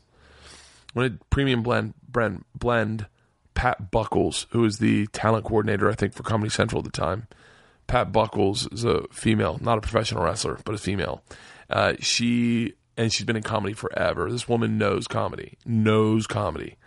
She sat down with me at the desk at a desk before I went on stage and read my set transcript back to me, and it was so not funny. Like I realized I didn't Wow. have one joke in there, and I'm like, and she's like, okay, so let me we'll start off. My name's Bert. I know what you're thinking.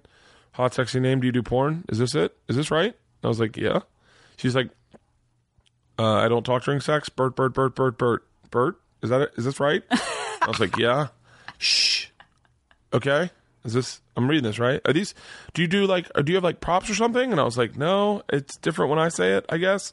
And I was just like, holy shit, I'm gonna bomb. And I remember her reading Tig's set with Tig, laughing Yeah. hysterically. So Wow. it's yeah, comedy's an interesting. It's an interesting dance, I guess. You, You could say. almost get that calm of death when you do stand up too. That you almost get that same kind of calm as when you that you were talking about facing death, but because there's you you have to be completely present for it to work.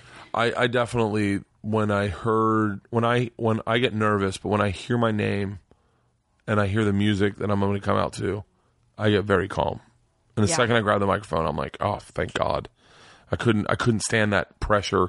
One more second that's the backstage. once you're actually on and tell one joke and they get you get one giggle. It's like ah. yeah, I I, I was raised Buddhist and um so so I grew up meditating and I still meditate. And I think that med- I'm probably the only person out there that would argue that um, comedy, when done properly, is actually like a meditation because the whole point of meditation is being focused, right? Being like laser focused on one thing, Yeah. which calms your mind. Really? And with comedy, you're doing that. And it's also about just staying in, in the here, in the now, right? And, Yeah. and with comedy, if you're not actually present, um, and, and in the room and feeling people, then you can't you can't make people laugh. Yeah, yeah. Because there's times where I get on stage and I'll be thinking like, like this. Oddly enough, I knew that I had a proposal um, on my late show, and I was like telling the machine story, and I realized, oh shit, I probably want to record that in the middle of time. By the way, I'm talking. I'm going.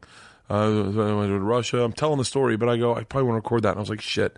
In my head, I'm like, the battery for my camera, my Canon is dead. I'm gonna have to charge that. I want to. I want clean audio too. I wonder if I have batteries for. I wonder where my SD card is for my Zoom. I gotta. I wonder if I fucking. That's it. I'm probably never gonna find that. And I'm telling the story. I'm just thinking about all this Yeah. stuff I have to do. And then halfway through, I'm like, wait, where am I in the story? And then I was like, oh yeah, I should probably focus and wrap this up, and then I'll deal with this later. Yeah. But you get like that in comedy. It, it's it's kind of calming. Like you know, you there are moments where you moments where you're just talking and you don't you're not even there. You're not even present. You're on the side of the stage watching yourself do it. You're like, yeah. It's a little. You can go on autopilot. I mean, it's amazing that you're still lit up when you tell the machine story because you've probably told it a million times. Um, yeah, I've told a lot, but yeah, I, I, I don't know. I guess I guess I it gets I get excited when people haven't heard it, Yeah. and I go, well, I don't want that person to.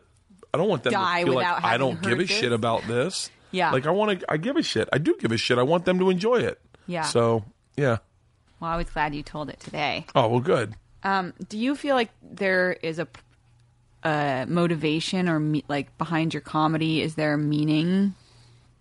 Or is it just about giving people a great time, or is there some like subtle way in which you're trying to affect society or change the way people think about things? Well, no, I used to. I used to.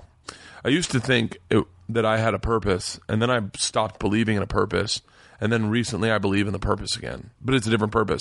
I used to talk about race a lot, and I used to think because I, I am a firm believer in anti-racism. Yeah. I don't. Um, I think I've I had someone be racist to me one time when I was young, and it hurt my feelings so bad. And I thought, how shitty that you're not giving me a chance because Yeah. I'm white. Like, Yeah. that's not fucking cool.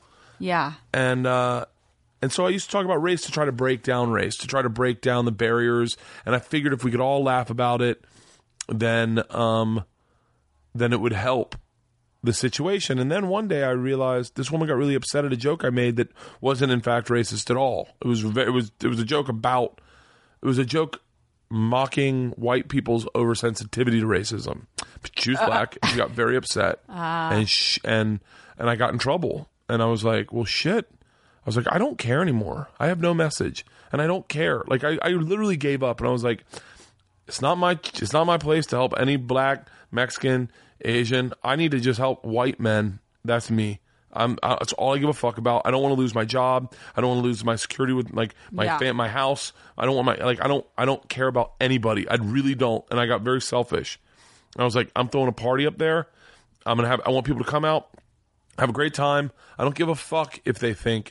I, I go. I remember thinking, I don't care if they think at all. Like I don't care. I don't care if they walk away with a message.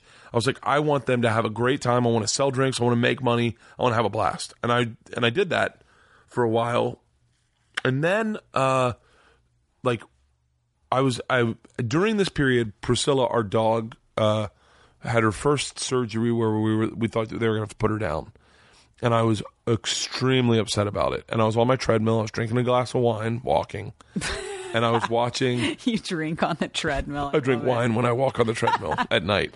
If I did that, I might walk on the treadmill more. Right? That's why I do it.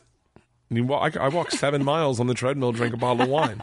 It's, it's great. I mean, by the end, trust me, you get you get excited. You're like, "Fuck it, I'm going to jog for a mile."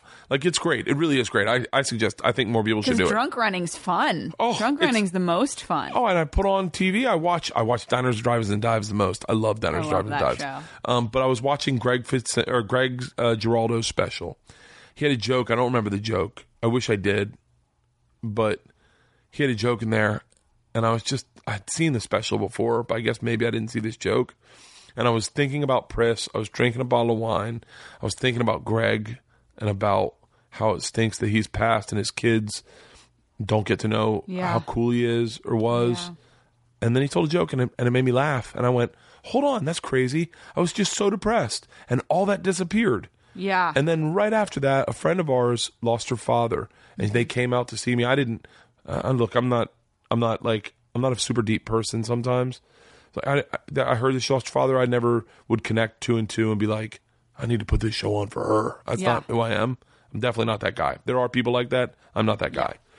And uh, I just went and did stand up. I didn't. I mean, I knew she lost her father, but she pulled me aside and she was like, I needed that. And I was like, oh, no, thanks. She goes, no, no, no, no, no.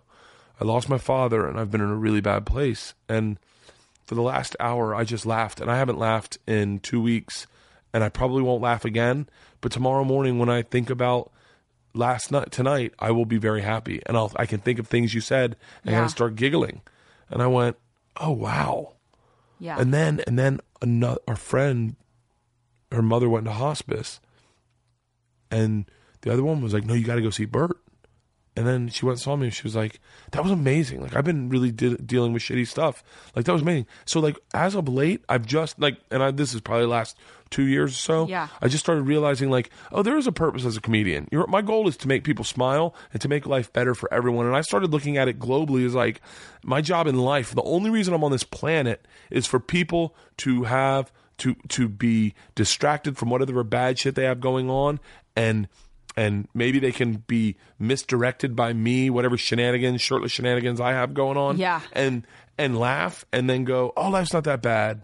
You know? Yeah. And so and I and I think to a fault, I think I've to a fault, you know, like if someone's in a bad way and, and they come to my show and then they talk to me afterwards, I really focus on them and I want I, I am end up becoming a little like I, I, I never let anyone down. If someone wants to have a shot with me, I always do a shot with them. If they want to go take a picture where they pinch my nipple, I'm like, of course, I don't care. Yeah. Like I'm almost like selfless in that in that respect, but I want it to be I want it I, I it really moved me the combination of my friends telling me what they were going through and then witnessing it happen for myself through Giraldo. Yeah. And I thought I thought, wow, man, that's what we're here for in comedy is like is like really just let people just turn off for a little bit and just and go, that was a fucking rough week. Oh my God. This is so great. and have a blast. Yeah. And in the midst of a shitty situation, you can stop and have a blast. Well, I wanted to say that I feel like your purpose on Earth is. I was going to say this before you even said what you said. Um, I feel you're like you're like a party god, like a deity that incarnated on Earth to teach people um, to lighten up and have a blast. Yeah. And and celebrate life. And so Oh, that thank you. manifests well, I think it's really beautiful and it manifests as yeah, I'll do a shot. Sure, pinch my nipple. Yeah, Yeah. I'll run around naked because it it fills people with glee and it lights people up. Or it manifests as yeah, I'll get you rolling in the aisles laughing. And I'm imagining you're also like a very fun dad and husband and like that that's your purpose there too. I'm fun. I I think f- f- as a dad, I'm more fun. I'm I am uh, like I say this honestly. I think anyone who knows me very well knows this. I'm a little bit of an idiot for real in life. Like a little bit, like I I like, but more like when it comes to like. Like not in business and not in writing material or writing a script or producing television, but in like just like simple life. Like I was telling a story to someone the other day about Christmas. My wife said she wanted pajamas. I heard that in the plural, like I want pajamas like I didn't realize that was the singular as well. I want I, I want a pair of pajamas. I want pajamas, so I bought her seven pairs of pajamas. Oh my god. Like not even thinking. You open them and they're like, "What the fuck, Bert?" I wrapped them individually, but then but I stacked them all on top of each other. So she thinks she has seven great different gifts. And my dad was there. My dad, by the way, when he laughs, he laughs like me. He starts going, and she opened the first one and she goes, "Oh, great, it's pajamas." And I was like, "Yeah, you said you wanted pajamas." She's like, "I do." Oh, thank you, babe. She opened the other one. She goes, "Oh, it's pajamas." And I was like, "Yeah, yeah, right." And she's like, "Yeah, oh, thanks. I, I definitely I need two pair." And then I went, and then she opened the third one. She goes, "It's pajamas." My dad starts going, looking at it and realizing it's all the same wrapping paper. It's all wrapped identical. And my dad sees four more and he starts going, Oh, open the next one. Tell me his pajamas. By the time he got to the last one, he was going, Oh, please be pajamas. Please be pajamas. And my and we they laughed so hard, my whole family. I wasn't laughing at all because I felt very vulnerable because I was like, "Did I fuck up?" Like I thought you said you wanted pajamas, and my wife's like, "I like." My wife just is like, "It's seven pairs of pajamas," and my dad came. My dad's like, "Let me get a picture with you in all your pajamas." But but like so like I like I'm that kind of I'm I'm a little bit of a fuck up in that sense. Like I tell the story, I tell the story. I've told I've never really told it on stage, but uh I came back. I think I came back from maybe Vietnam. I came back from somewhere, but I've been flying, and I land at like four in the morning, five in the morning. I want to say in LAX. Like I'm guessing. I don't know, but I, I, I by the time I get home, the girls are up.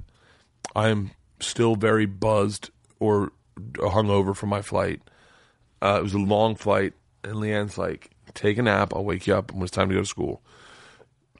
It was Monday morning. I only know that because we have assembly every Monday morning. The kids, you got to get awards. So I go, and I, you're not allowed to drink hot coffee uh, on campus because you could spill it on a kid and burn them. So a little oversensitive, but I get it. I get upset Yeah. if someone spilled coffee on Isla's face. Yes. So I grab, she wakes me up. I got to sit to assembly, so I grab two Diet Cokes, shove them in my vest pockets, go to assembly, get to assembly, crack the first Diet Coke, put it to my lips, and realize I have a Coors Light. Oh my and, And I, as soon as I do that, I'm like, holy shit! Like that's kind of who I am as a person. Is a little bit like uh, Jay Mohr used to tell a story about me, uh, you know, about, and this is very honest, and I, I think this is this is very honest from my perspective. But we went and to a, a burger joint in uh, in San Jose, and I got the uh, the big. What was the name of the guy? What was the name of the guy who died in the plane crash with Ritchie Valens? The big Buddy bopper. Holly. The big bopper. Oh, the Big Bopper. Yeah. I got the Big Bopper for lunch, and uh, and it was Big Bopper was uh, like a half pound cheeseburger with jalapenos, serrano chilies, a fried egg, bacon, and like pineapple.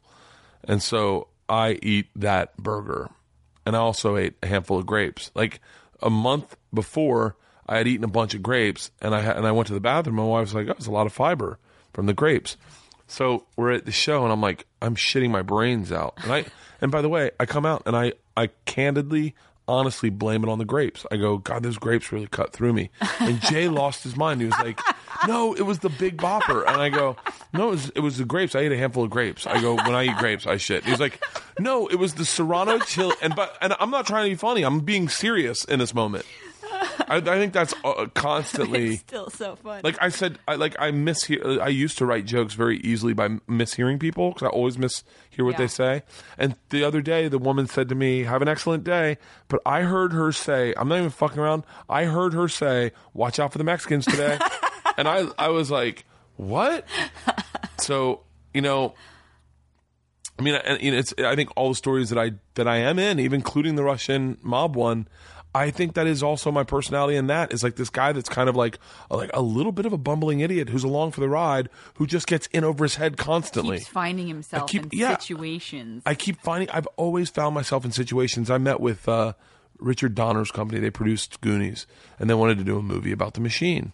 And I had said something, and there was another story that I had told that had been told by other comics and kind of made its way around. And they first thing I sat down, they said, "We've heard this story. Is that yours?" And I went, "Yeah, it is." And they're like, "We knew it was yours the second we heard it because of the character." The way you are in ah. that is identical to that in the machine, and that's we want to make a story about that guy, about that guy. I Go, that guy's me. Like I'm just, I'm always like, I'm always.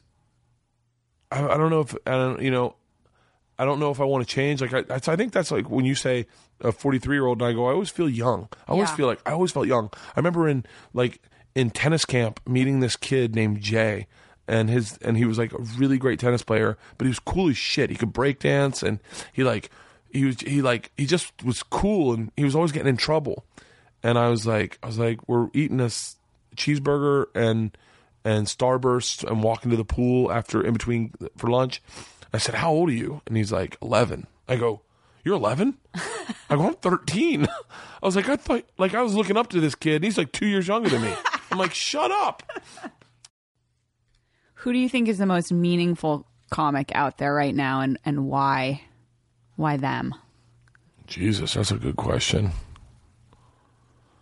My guess, you know, I don't want to. I, I'm at, I, I have to say, and I'm sure this person would not like this, but like I guess Amy is probably the most meaningful person doing comedy because, you know, I, I haven't. I'm candidly I haven't watched a lot of her stand up, um, but she's changing the way a lot of young women feel about themselves. Yeah, And so, like, how do you ignore that? I mean, if I'd love to, like, I don't have a, I don't have a, I don't have a group that listens to me that hasn't had a lot of privilege thrown their way. So, like, I don't really like. Mm-hmm. I'm not going to be changing the way young white men think about themselves. yeah, young paving white, the way for young white men. yeah. So, I guess it would have to be Amy. You know, Joe. I think Joe's changed a lot of the way people look at the world. You Yeah. know, I mean, Joe's opened people's, opened people's minds up to new. I mean, he changed. He's changed my life. I've, I've been listening to Joe, and, and you know, Joe's a friend of mine. Joe mine. Rogan. Yeah, Joe Rogan. Yeah. I'm sorry. Yeah, Joe. I've been listening to his podcast as long as he's been had it had it out. He's changed just his podcast alone has changed the way I've seen the world. I mean, really, Wow. entirely changed the way I see the world. You know, it's the real, real crazy thing about podcasts is that you talk to people on such a you're like right in their ear. You're right in their ear. They're by themselves. Is you get them, you corner them with thoughts. And like when people say they like my podcast, I'm always fucking blown away. I'm always blown away when a woman says I love your podcast. You know what? I love your podcast. oh, thank I you. do. well, I, I, but like I, I think Joe's just taken it upon himself to be this renaissance man in art, in comedy, in psychedelics, in cars, in hunting, in fighting, in like so many ways. I've learned so much listening to his podcast. Yeah. I end up talking to a guy the other day, and halfway through, I'm like, me and this guy have so much in common. It just turns out we both listen to Joe's podcast. but like, and then through these podcasts, you meet people. Like, I met a guy who was a fan of my podcast, came out to one of my shows. He's like, my wife's having this birthday party thing on Saturday. Do you want to come? And I'm like, yeah. And then me and him had the most amazing fucking conversation in the car ride out about Occam's razor and and he was a navy he was a he was a, a coast guard uh, seal swimmer like saving people's lives and it was like fucking amazing and podcasts are i man i'm obsessed I know they're incredible. I listen to I them when love I'm on the treadmill, and I look forward to. And now I'll also be drinking wine, so it'll be doubly enjoyable. drinking wine on a on a treadmill pretty fucking amazing Okay, you can say no, but we can. I can we do a shot? i can't do a shot Oh man, okay. let me see let's see what we have a shot of I brought whiskey. what do you have I brought Bushmills. oh i love bushmills let's do a shot Yay!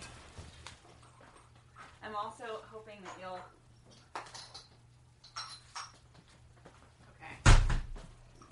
Okay. of course i have shot glasses. Of course you have shot glasses. so well here let's do it let's do a toast Okay, doing a toast. um, to uh, to whatever we do in life, may it make other people's lives better. May you continue to bring much joy into uh, so many people's ears. Oh, thank you. Yes, Going to pick up my daughters with whiskey on my breath. I'm sure it won't be the first time. it will not be. Oh, that was good. Oops, I, yeah, that was good, was right? really that was good. That was really good. Take the edge off the hangover. Yeah, I uh, I did that in all honesty, and you can take this out if you want, but I did that because of your brother.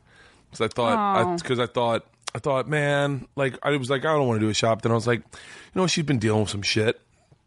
Let's do a fucking shot. See, that's your generosity. Yeah. Oh, it's I'm selfless. You're actually you're sacrificing your own liver for all of those uh, of us who take great joy. hey, my liver's healthy. I just got my I just got my lipids taste I tested. know it's because you have medicine from the future being Yeah. brought to you by your time travel self. Exactly. I must be. I'm probably like while I sleep, I'm I'm I'm I'm doing something in my body. I'm massaging my liver. I had a dream last night. I had a dream last night that uh, I was writing for uh, Amy Schumer show, and I and I wrote a joke. I wrote a sketch, and I was like, "This is too fucking good." The sketch was, I'm obsessed with catcalling. I'm obsessed that I didn't know it was real. I thought it was a joke Oh, it's real. and I and I was like, I was like, I, and I was like, okay. So then I was like, the way to get men to stop catcalling is by um, showing them what it feels like to be catcalled. so I was like, all right, we'll do a sketch. It'll be like a real interactive sketch where we take guys who catcall, and as they walk down the street, we'll throw footballs at them while they're not looking. I was like, because that's what a fa- cat call is. Is like getting scared. It's like whoa, and I was like, so we'll just throw footballs at them.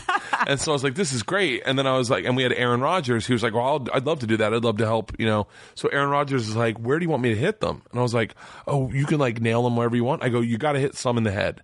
And I go, but like mostly like in the chest, or if you could fly it by their face or knock whatever's in their hand out. He's like, great. So it was me and Aaron Rodgers and Amy Schumer, and we had a box of footballs Are we still in the dream? it was in a dream. dream. And I got amazing. up from the dream and I wrote this down and, and, and I wrote this down. Then I went back in the dream and Amy's like, I think it would be better if we had big, b- like badass gay dudes that are ripped and shredded in Yes, tattoos. If we had them cat call these men She would say that. and make them feel that. That's amazing. Yeah, and I was like, that's a good idea.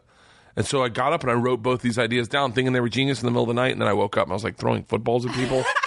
I told my wife, she's like, that's not one of your best dreams. I was like, no, it should. I think it's a brilliant dream. Yeah. But I've also had mo- so many moments where I write a joke in the middle of the night and I'm just like giggling and I'm like, ah, shit. And I write it down in the middle of the night and Yeah. I wake up like, yeah, I can't wait to, I wrote the funniest thing without even trying. And then I look at it and I'm like, what is this even about? Like, I'll, it'll just be like Moroccan vagina, like Yeah. scribbles. Like, what? I wrote a joke one time sleeping. I've, I've written, I've had jokes that like I've written, not jokes, but like dreams that I get out, and I was like, that was a goddamn genius fucking dream. Like I had a dream about Doug Stanhope. I'm going to be telling this later. I got this is one of the shows I'm doing for Comedy Central is about my dreams. But I had a dream about Stanhope that he had. I had seen him at Rogan's house, and he wanted me to read his book submission, which is real. Well, he really did want me to read his book submission. Or I take that back. I got I got him interested in writing a book. And so I kind of hammered him, introduced him to my agent, and then the ball got rolling. And he called me one night and he said, "Your book's fucking amazing." And I was like, "Thank you."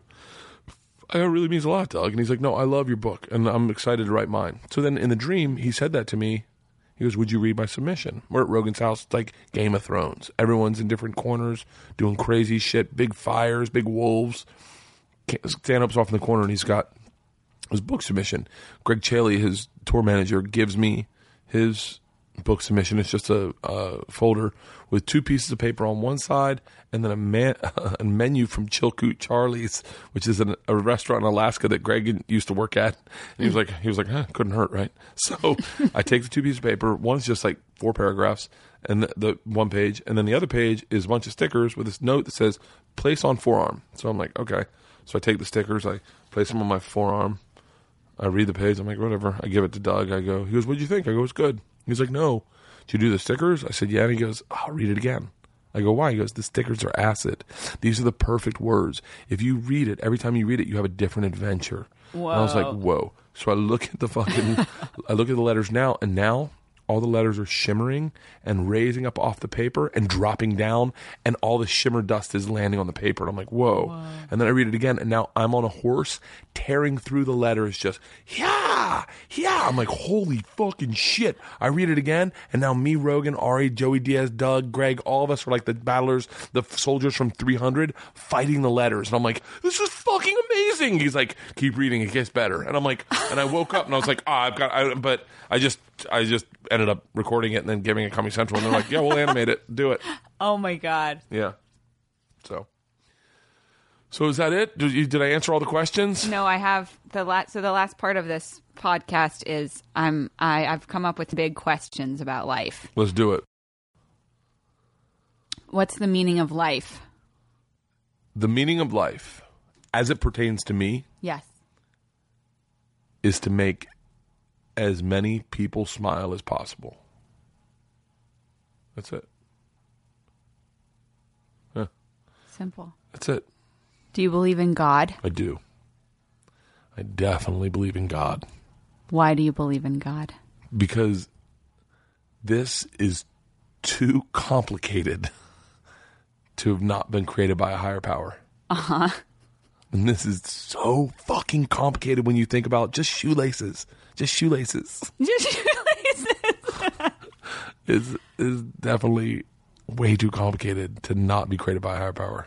This isn't this is this I'll put separate because it's not one of these 10 questions but um, do you ever feel invisible aid like i mean you've had such an incredible life with so many incredible opportunities that befell you or things that just happened to you do you feel like god has a sense of humor and is is applying it to you Oh, hardcore. God's got a sick sense of humor. He's yeah. Oh yeah. One time I was on a plane and I was thought I was gonna die. The plane was bouncing around real bad. And I mm. freaked out. And my cameraman who I'd upgraded to sit next to me, Mike, was sitting next to me. And I was having a conversation with God and he said, You haven't done everything you're gonna do. And he, and he was saying, I don't want it to end yet. Like, you got a lot to do. You haven't done anything. And I leaned over to Mike and he goes, Mike goes, what are you mad, nervous about? And I said, I don't want to die. And he goes, why not? And I said, because I haven't done anything in my life. And Mike looks at me and he goes, do you realize how insulting that sounds to me? He goes, all I've done is videotape you doing shit. He goes, I haven't done anything. And I heard God and me laugh together going, fuck yeah, that's right.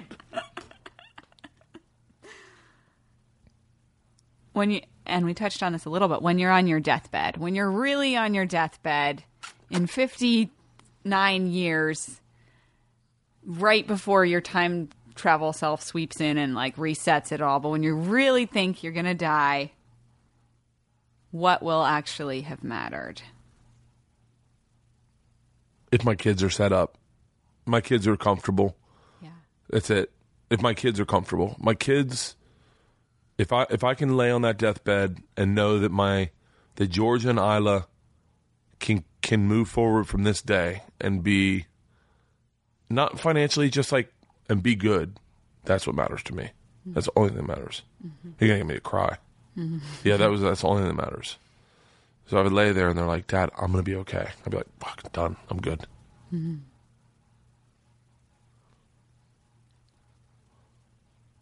if god does exist Oh, he does. and does exist, what what will you?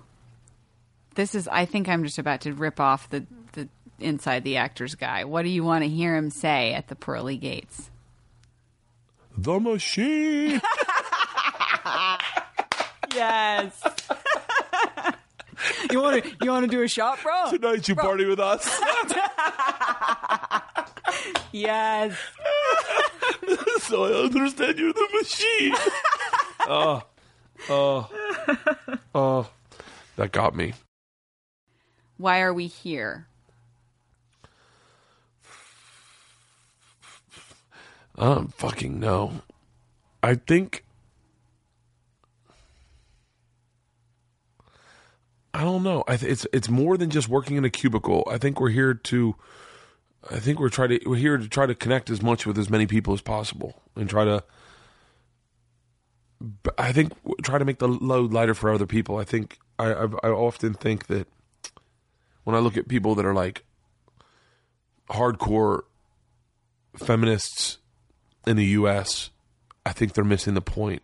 I think they, I think they're missing the point that take those f- beliefs, and there's women that have it really bad in other parts of the world, and I think that try to make the lo- load lighter for everyone. You know, the woman that's getting a tire put around her neck and lit on fire, that's the woman who needs you. And we need you here too, but we're up and running. Our our plates will spin for a little while while you go take care of other things. You know, mm-hmm. Like I, I get really I get really upset sometimes when I think about kids with uh, cleft palates.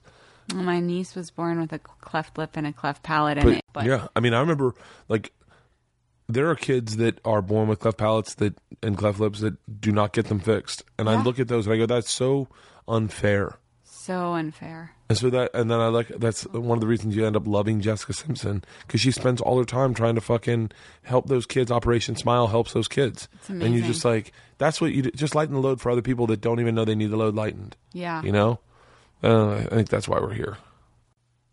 Do you believe in destiny? Yeah. Oh, hardcore. Hardcore. Do you believe in karma? Hardcore. oh, me and my buddy Eddie used to always say, "Man, last night was rough. We got to take a bum to lunch." like I believe in karma. I believe in karma. I believe that's what happened to Johnnie Cochran and Robert Kardashian and and uh, and Robert Shapiro is they got OJ off and they ended up paying karmically for that. Wow. Yeah. Um, last question. Okay. Do you believe in magic? Yes. What is it? What is it? Me too. I believe in magic. I uh I believe in magic. And ever since I was a little kid, when I first saw Return of the Jedi, uh, and Luke could make sh- shit levitate, I started going, "Oh, I bet I can do that." And I believe I believe in I believe in magic in in a sense that like I think that I think magical shit happens. I think I've had experiences where magical shit happens to me. Where you go, that wasn't there, and then all of a sudden I found it. Oh, shut up. But I believe in time travel. I'm probably the wrong person to ask. I believe in it all. I believe in magic. That's why I don't like watching magicians because I don't like. I, it makes me nervous when I be like, "It's in your sleeve." I'm like, dude, just fucking let us dream for a second. Yeah. I believe in Santa still. Like, I mean, I'm, I'm like, like, like, I'm hoping there's a day that Santa just comes out. and He's like, listen, man, there was a lot of people. I couldn't do it all. This was doable, like in Jerusalem days when there was like 1,500 people. I could do it. But like, I believe in all that, and I don't ever want to stop believing. I believe in everything. I, I'm a believer, hardcore. I believe in God. I believe in miracles. I believe. Look at my life. My life's a fucking miracle. Yeah. How It is could a- you not? Look at this. I'm I'm a kid who's b- borderline dyslexic. Not that I don't like. I can't, can't read real good. I wrote a book. I've fucking been doing stand up for 17 years. I've been in this business. I've been working on, in television for like 15 years, legit. I'm I, I'm a miracle. I'm a goddamn miracle. I'm a Christmas miracle. You're a Christmas miracle. Thank you for being a Christmas miracle on my show. This I has been it. amazing. Thanks for doing a shot with me. I really appreciate it. This has been so fun. Thank you. Thank you.